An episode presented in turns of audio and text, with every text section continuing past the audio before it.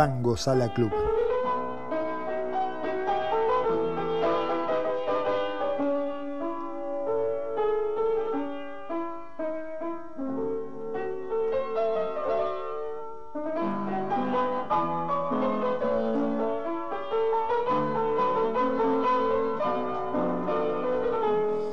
Bienvenidos a Tango Sala Club, episodio número 5. Y antes de empezar les quiero decir que vamos a tomarnos una breve vacación de la semana que viene, así que la semana que viene no va a haber episodio, volveremos la próxima. Vamos a tomar unas vacaciones invierno-verano, invierno allá, verano acá. Y bueno, yo soy Eric Sala y les recuerdo que se pueden conectar a todas las redes sociales y todas las plataformas de audio o de video para vernos y seguirnos y cuéntenles a sus amigos que se suscriban al canal para apoyar lo que estamos haciendo. ¿Qué tal, Fer? ¿Cómo estás? Hola, Eric. ¿Cómo te va? ¿Cómo andás? Muy contento. Este, también con mucha expectativa por el programa de hoy y con la repercusión de, bueno, del programa anterior también quedé muy, muy emocionado. Así que creo que hoy vamos a tocar algo también rapidito de ese tema. Así que acá estamos. Fuerte abrazo. Grande, grande. Yo creí que me iba a decir que tenías expectativas de que Messi no iba a firmar con el PSG y se iba a ir a Newell, pero está bien. Ya acá tengo la, nota que me acaba de pasar de que es muy probable que venga Newell. Ah, bueno, listo, bárbaro. ¿Qué tal, Ale? ¿Cómo estás? Chequeado. Hola, chicos. Hola, buenas a todos. Aquí estamos. Eh, sí, fue una expectativa, pero algún día, algún día lo tendremos. Eh, por acá, al menos de visita. Y si no, y si no alguno de los hijos, a ver, no sé, sí, los tres. Sí, alguno tiene que sacar como para que venga. Eh, pero bueno, esperemos, esperemos que, se cumplan sus deseos al final. ¿eh? Mientras tanto, se tiene que preparar bien para, la, para el Mundial y tiene que estar un equipo, yo creo que altamente competitivo como el PSG, si es que termina ahí, ¿no? Recabando.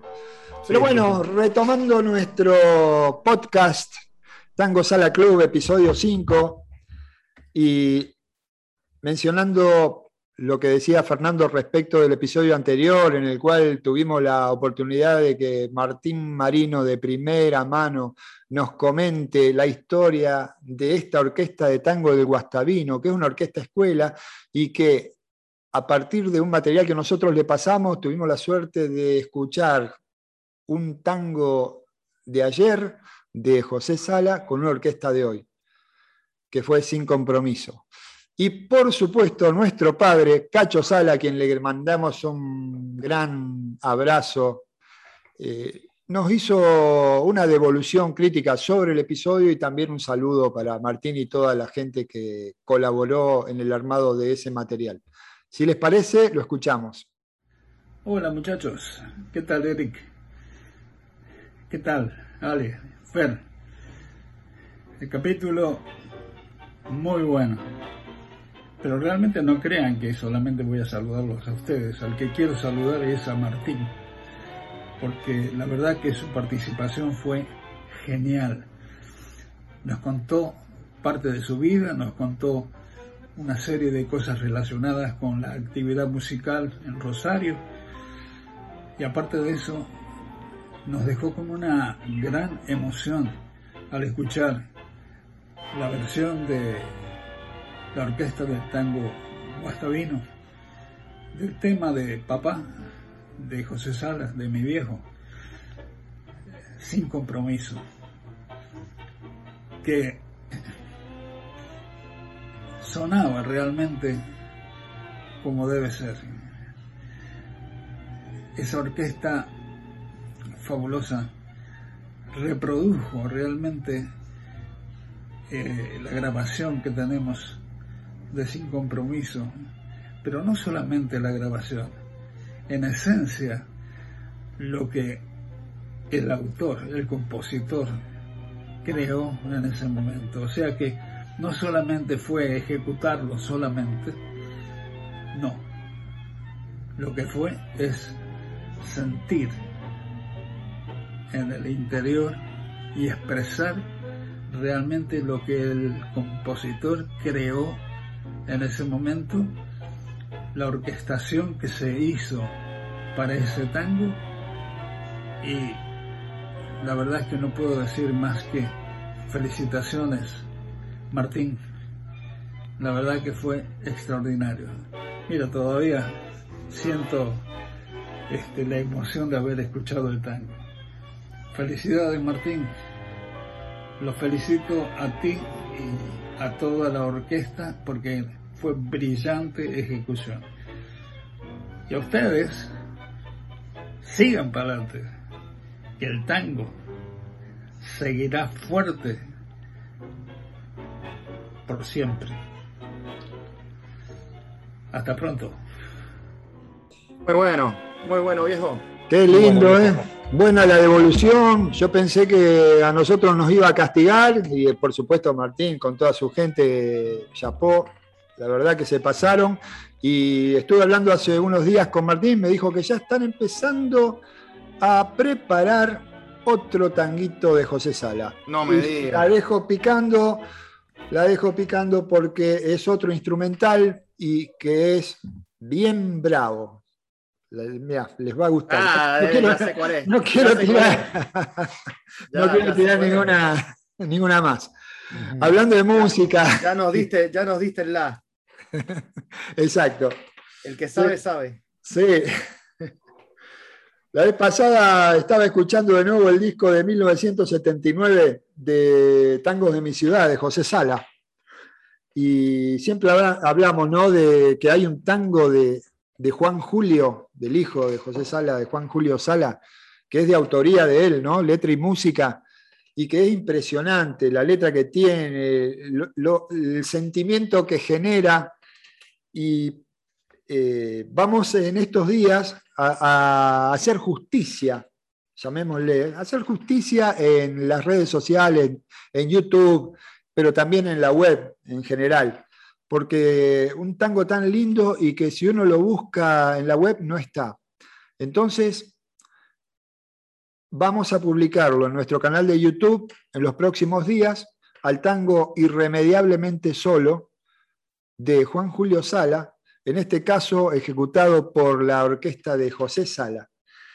Y Aldo Maidal es el que canta. Así que los invitamos a que lo escuchen en cualquier momento. Mientras tanto, vamos a ponerlo para, que, para compartirlo con todos eh, nuestros amigos.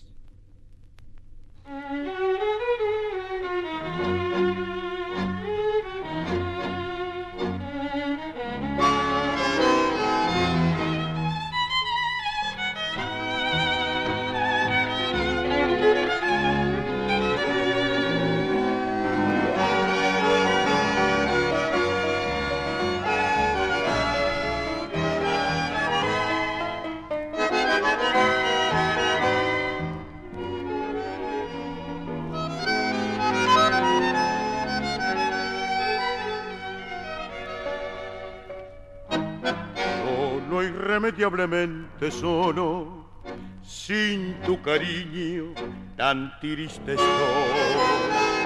Tanto que no puedo oír tu santo, que me atormenta sin compasión. Lloras no de pena por dejarte, pues mi cariño, sabes, murió. Solo en mí quedó la desolación, pues no tienes corazón. Y quiero beber, mas no puedo perderme por una mujer que no supo quererme. Solo, irremediablemente solo, es mejor solo que con tu amor. Falso como él, nunca más querré, irremediablemente solo, solo estoy.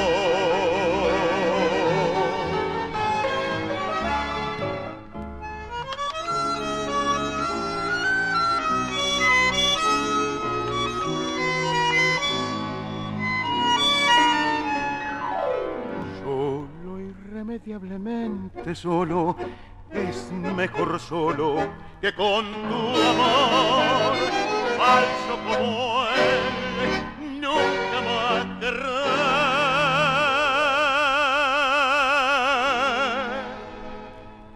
Irremediablemente solo. Solo.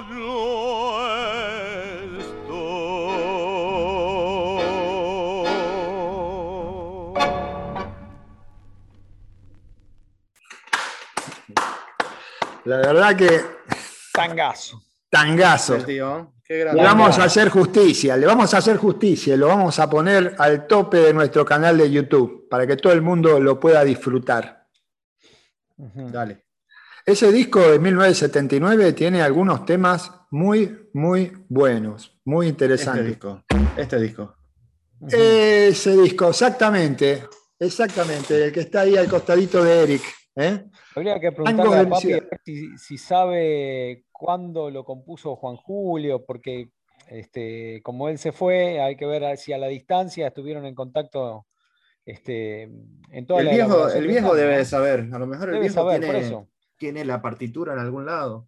Ajá, por ahí nos puede mandar algunos comentarios cuando haga la devolución de este episodio y contarnos brevemente si sabe algo de ese tango. Estaría bueno, ¿no?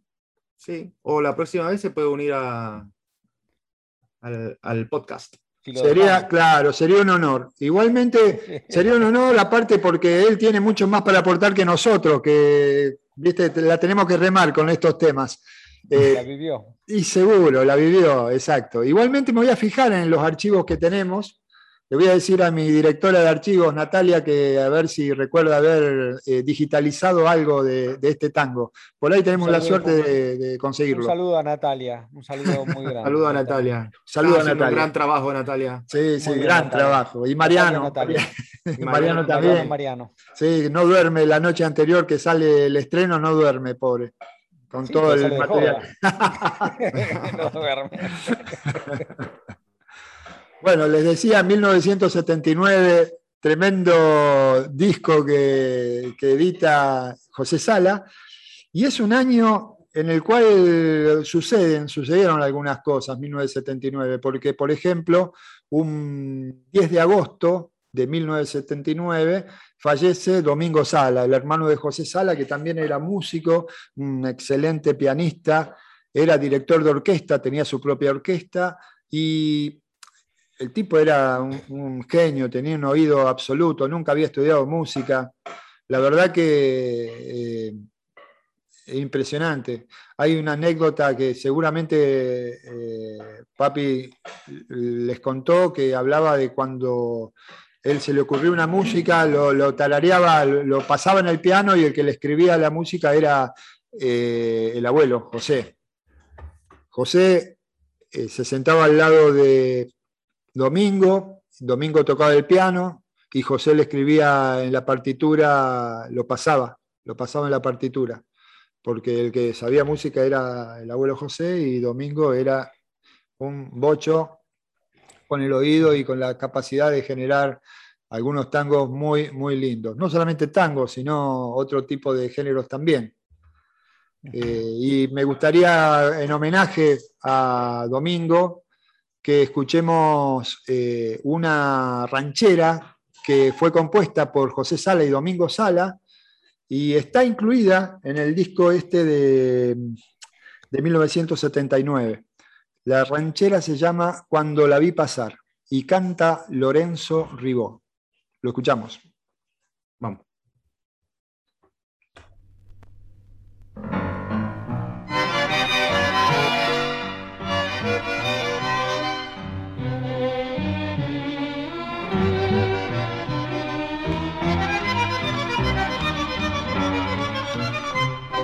Cuando la vi pasar, mi corazón sintió la sensación de que un amor encontraría.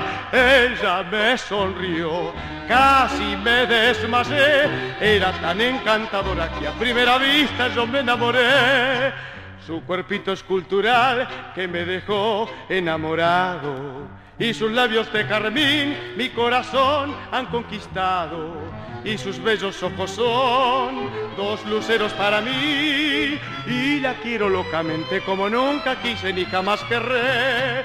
Desde entonces soy dichoso, su cariño conseguido, si la vida me sonrió y su corazón a mí me lo entregó.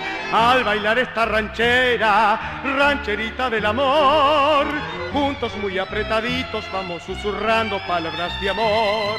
Soy feliz porque la quiero y a su lado espero la felicidad.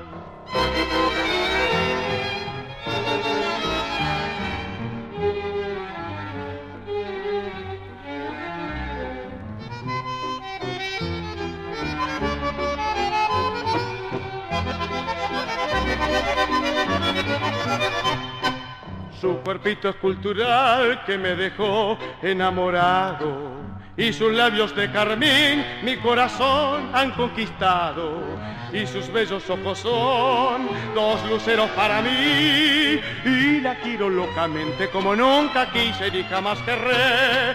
Desde entonces soy dichoso su cariño conseguido. Si la vida me sonrió y su corazón a mí me lo entregó al bailar esta ranchera, rancherita del amor. Juntos muy apretaditos vamos susurrando palabras de amor. Soy feliz porque la quiero y a su lado espero la felicidad. Bueno. Bueno. Muy bueno.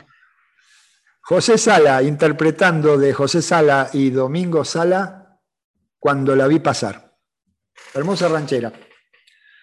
1979. Eh, no sé si quieren comentar algo más, si no, sigo con, la, con el año, con ese año, 1979.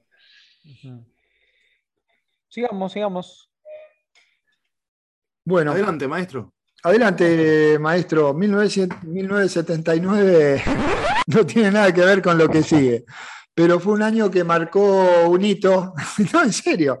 Marcó un hito porque, porque por este tremendo disco que sacó José Sala, ¿entendés? Uno se puede equivocar, porque el tema no era 1979, el tema es el mes de agosto. Y el mes de agosto con las efemérides. Va corriendo después. Hermoso. Si quieren seguimos, dice. Sí, ¿qué te parece? Escúchame, yo te iba a preguntar, Mingo, eh, el tío Domingo, tuvo un hijo que era locutor y que falleció muy joven. Corregime si no es así, Ale. No, es así, sí. Julio Alberto Sala era locutor. Eh, él se, digamos, se dedicó mucho a locucionar en los partidos de fútbol, de la época en la cual los partidos de fútbol no se veían por televisión, por lo tanto vos escuchabas la, radio, y había un tipo que era el relator que te, te hacía mm ver que, o sentir el partido como si estuvieses corriendo al lado de los jugadores. Y después estaba el comentarista, que era el que opinaba sobre lo que veía en la cancha, sobre la estructura, la técnica, la táctica y lo que podía pasar. Y también estaba el locutor, que era el que eh, locucionaba las publicidades. Este, Julio Alberto Sala fue un gran locutor muy reconocido de la ciudad de Rosario. Eh, lamentablemente sí, falleció joven. Joven. exactamente. Así que, bueno, otro de los temas que yo quería comentarles, que frente a esta cuestión del recuerdo de Domingo, Domingo Sala, eh, nuestro padre, eh, Cacho Sala, escribió algo para que compartamos y por supuesto después lo vamos a poner en nuestro canal, en nuestra página web, en la en la sección Sala de Tango, donde hacemos una especie de podcast, pero escrito. ¿Está? Llamémosle un blog, ¿eh? que es, es mejor. Entonces, para Tango Sala Club, Cacho Sala escribió lo siguiente, espero que salga bien mi lectura. Hoy es un nuevo aniversario del fallecimiento del tío Mingo y lo recordamos, como siempre, con aquella particular sonrisa, su afable y comunicativa personalidad. Pasamos horas escuchando sus interpretaciones en el piano de casa, durante las fiestas, cumpleaños y otras reuniones familiares, y también en otras ocasiones, cuando fue pianista de la Orquesta del Viejo. Recuerdo afectuosamente aquellas visitas a su casa, en la esquina de Caferata y 9 de Julio, en el barrio de Chesortu, frente a la plaza. Recuerdo a nuestra querida tía Lita, que en paz descanse, preparando y sirviendo aquellas cenas especiales. Pero lo que más tengo presente siempre son las largas charlas que yo tenía con el tío Mingo, sentados en el kiosco que había instalado en la ventana que daba por la calle Caferata. Músico y compositor de incontables tangos, algunos grabados, y siempre vigentes. Condujo la orquesta que llevaba su nombre con actuaciones en las emisoras de Rosario, realizando bailables en clubes, sociedades mutuales y rurales de las provincias vecinas. Donde quiera que te encuentres, Mingo, estarás compartiendo con todos aquellos que te han apreciado y en especial por quienes se han reunido contigo y te acompañaron en la vida musical, tus hermanos José y Julio. Un gran abrazo al cielo, tío Mingo, y junto a los que te recordamos, te deseamos un musical descanso en paz. José Cacho Sala, Florida, agosto 10, 2021. Bueno, no quería dejar de leerlo. Muy bien. ¿Eh? Muy lindo. Lindas palabras.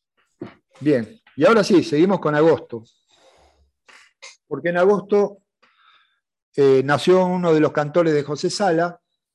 Un 20 de agosto eh, nació Carlos Llanel, tremendo cantor que tuvo una trayectoria impresionante y que en algún momento de su vida artística cambió el nombre artístico por eh, Ciro San Román. Pero bueno, cuando se cruzó en el camino con José Sala, que fue a través de Alfredo Belusi, otro gran cantor de la orquesta, eh, él se llamaba Carlos Janel, era su nombre artístico.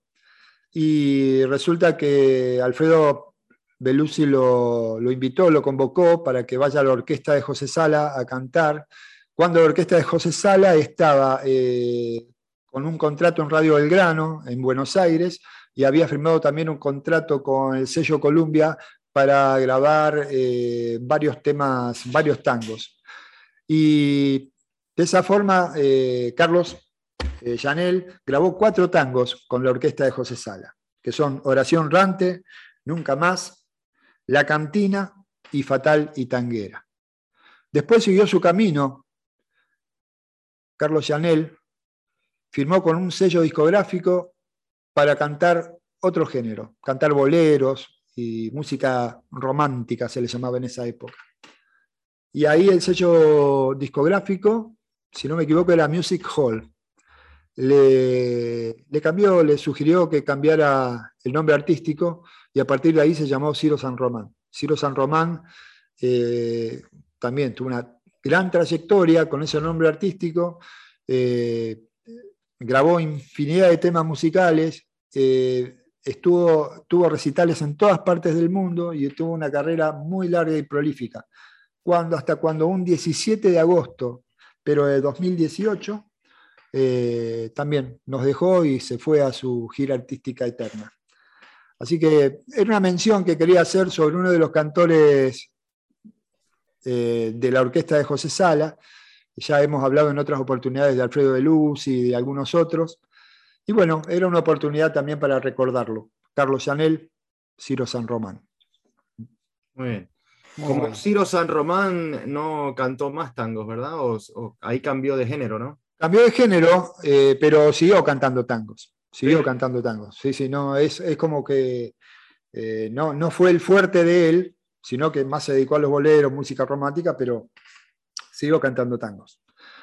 Eh, así que, bueno, interesante. Eh, me parece como para no dejar de mencionar uno de los artistas que pasaron por la orquesta, cuando nosotros siempre contamos que nuestra intención es recuperar la historia a través de, la historia del maestro José Sala y todos los artistas que, en eh, mayor o menor medida estuvieron vinculados a él, ya sea porque eran colegas o porque tuvieron la oportunidad de participar en la orquesta. Y bueno, enganchando con José Sala, me gustaría que terminar con otro fragmento de la entrevista que le hicieron a José Sala en 1985. Eh, y en este caso vamos a escuchar de primera mano qué decía el abuelo José de los instrumentos que él tocaba y en sus inicios también, en qué tipo de orquesta le tocó participar. Y cerrando eh, qué tema musical le interpretó uno de los grandes de la época. Si les parece, escuchamos ese fragmento. Vamos. Dale, vamos a escucharlo. Bien, ese fragmento. Lo tengo acá. Disculpen, ¿eh? ¿Qué pasa? ¿De qué te reís? De vos. Aguantá, aguantá. Acá, Buenos Aires, Leones. Maestro José Sala, después de haber este, interpretado con el maestro Alvariño, lo escucha eh, el señor José Vicente Leone. ¿Qué sucede ahí? Bueno, este, una noche el mozo me llama y cuando bajábamos en los intervalos, me llama y me dice, hay un señor ahí que lo quiere hablar. ¿Cómo no? Entonces fui a la mesa, era este señor Leone, y me dice, mira, dice, yo soy Leone, dice, tengo banda de música, orquesta, gaita estudiantina, eh, me ocupo de, conjuntos así, eh, mixtos y salgo mucho afuera en fiestas patronales, fiestas, eh, romerías españolas y llevo conjuntos grandes. Y a mí me interesaría, eh, si querés este, agregarte al conjunto, pero dice, hay eh, una condición, que casi todos los músicos que yo tengo tocan dos instrumentos. Dice, vos tendrías que aprender un instrumento, dice, tendrías que aprender la batería. Claro. Le digo, bueno, para mí no me parece difícil, pero digo, yo no tengo instrumento, no tengo nada. Dice, no, eso no es problema. Eh, la batería, dice, yo te la voy a comprar y la vas pagando con tu trabajo, así que no. Y además, dice, yo te voy a dar algunas eh, indicaciones, eh, vas a estar un tiempo conmigo y hasta que estés bien. Por otra parte, a mí no me iba a ser difícil porque yo había tocado el tambor en la banda con mi padre. Yo tenía cierta, ya tenía cierta práctica, había estudiado el tambor acá con un maestro muy bueno que ha enseñado a muchos de los bateristas, el maestro Pedro Ciño. Ah, sí. Que, los sobrinos y todos fueron grandes bateristas. Este, yo había aprendido el tambor por música con él. Entonces yo ya tenía noción de lo que era. No me iba a ser difícil. Entonces me gustó la idea. Cuando yo terminaba el café, le dije, tengo que terminar acá primero. Sí, lógicamente. Dice, bueno, y entonces este, arreglamos que al terminar la actuación en el café con Alvariños, entonces yo me incorporaba al conjunto de él por un tiempo hasta que yo quisiera. ¿Era una batería completa? Completa, sí. Entonces me compré una batería completa no como las de ahora, porque las de ahora son ya baterías de... Muy sofisticadas. Sí, sofisticadas, ya con 5 o 6 tontón y, platillos, 3 o 4. Era una batería de la época que, era... Un Charleston. Charleston, el tambor, el bombo y algunos eh, firuletes, encerritos y ah. cositas así. Una clave. Hice una clave. Y yo aprendí la batería y me incorporé al conjunto y estuve bastante tiempo con él, saliendo, romerías y todo eso. Y entonces en la típica tocaba el violín y en la jazz este, tocaba la batería. Y algunos tocaban el bandoneón y el saxofón, y así, llevaba un conjunto grande, ¿no? Pero después se lo, desglosaba y presentaba los tangos con, el conjunto típico y, lo de jazz con el conjunto de jazz.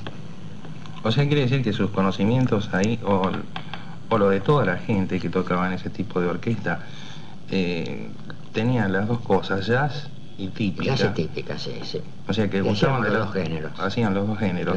O sea que eso hace desvirtuar un poco lo que actualmente se trata de, de, establecer como una separación entre todo lo que es el jazz y todo lo que es lo típico. Sí, eh, para mí este, es todo música, ¿no es cierto? Correcto. Este, los ritmos son lo que diferencian la, la melodía, de, ya sea de tango al, fostro, son los ritmos lo que separa. No, y que... realmente es, este, yo no le veo ninguna diferencia. Correcto, también pasa una cosa, que en los bailes el músico de típica estaba obligado a bailar jazz. Y sí, sí, sí. Y el que tocaba jazz bailaba tango, así que aprendieron a querer las dos músicas al mismo tiempo. Eso es, y, le voy a decir más todavía.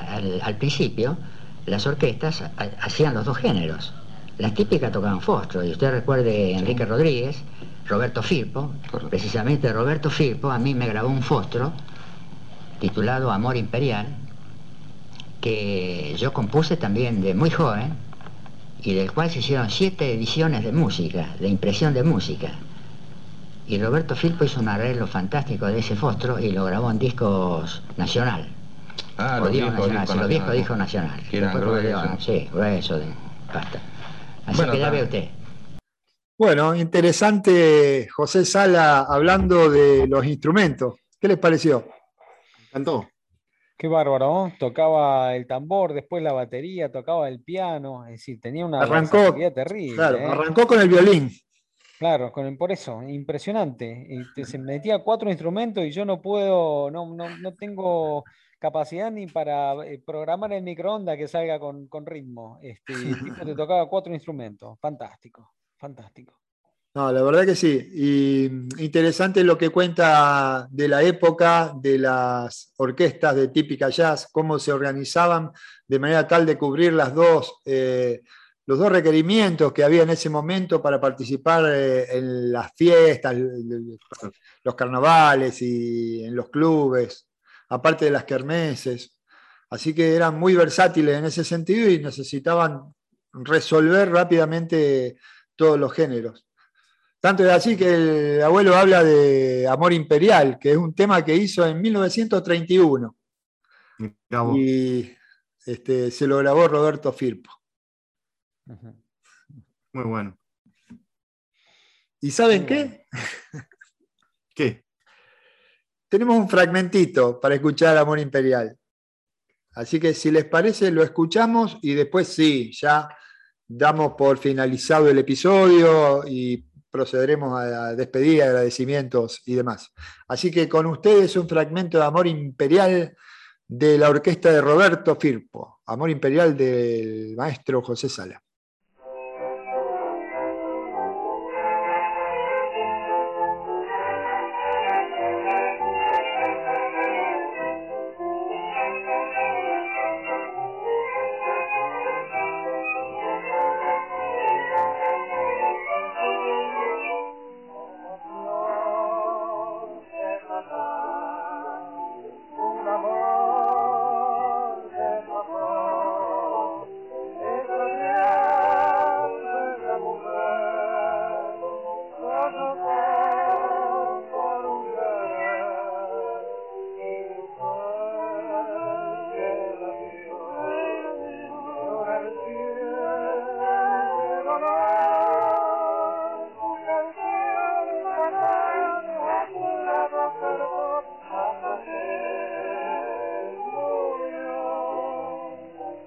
Muy bien. Hay que entender que es una grabación sacada directamente del disco de pasta, ese que decía el abuelo, que eran discos gruesos de pasta. Bueno, Sí. es lo mejor que pudimos hacer técnicamente por el momento. Pero bueno, vale la pena. 1931 dijiste, 1931. 1931, 1931. Casi noven- 90 años. ¿Y sí? Sí. Mirá vos. 3 y 7, 10, sí. Qué. Impresionante. Y así Bueno, llegamos. De 10 años hacemos el programa especial entonces, Exacto, hacemos el programa con el tema de fondo. Amor Imperial y todos disfrazados de época. Pendientes a ese episodio. Eh, sí, totalmente. Vamos, lo, vamos preparando. Bueno, chicos, bueno, terminamos entonces. Hasta aquí. felices vacaciones. Igualmente. Vacaciones. Que disfruten. ¿eh? Nos vemos en dos semanas. Y acuérdense que el fin de semana es mi cumpleaños, ¿eh? no se olviden. Sí, señor. Feliz cumpleaños. Feliz cumpleaños, Ale. Gracias, gracias. Chicos, eso es que nos vamos de vacaciones. bueno, esto es todo por hoy en este podcast que hemos dado en llamar Tango Sala Club. Bienvenidos a Tango Sala Club. Episodio. Vamos a empezar de nuevo. Cinco. Bienvenidos a Tango Sala Club, episodio número 5. Bueno, episodio número 5 y la semana que viene nos vamos a tomar una pequeña vacaciones. De... Yo soy Eric Sala. Síganos en las redes. Nada, vamos a empezar de nuevo. Está buenísimo porque hiciste algo que Mariano siempre me hincha la que dijiste, yo soy Eric Sala. No, no me gusta.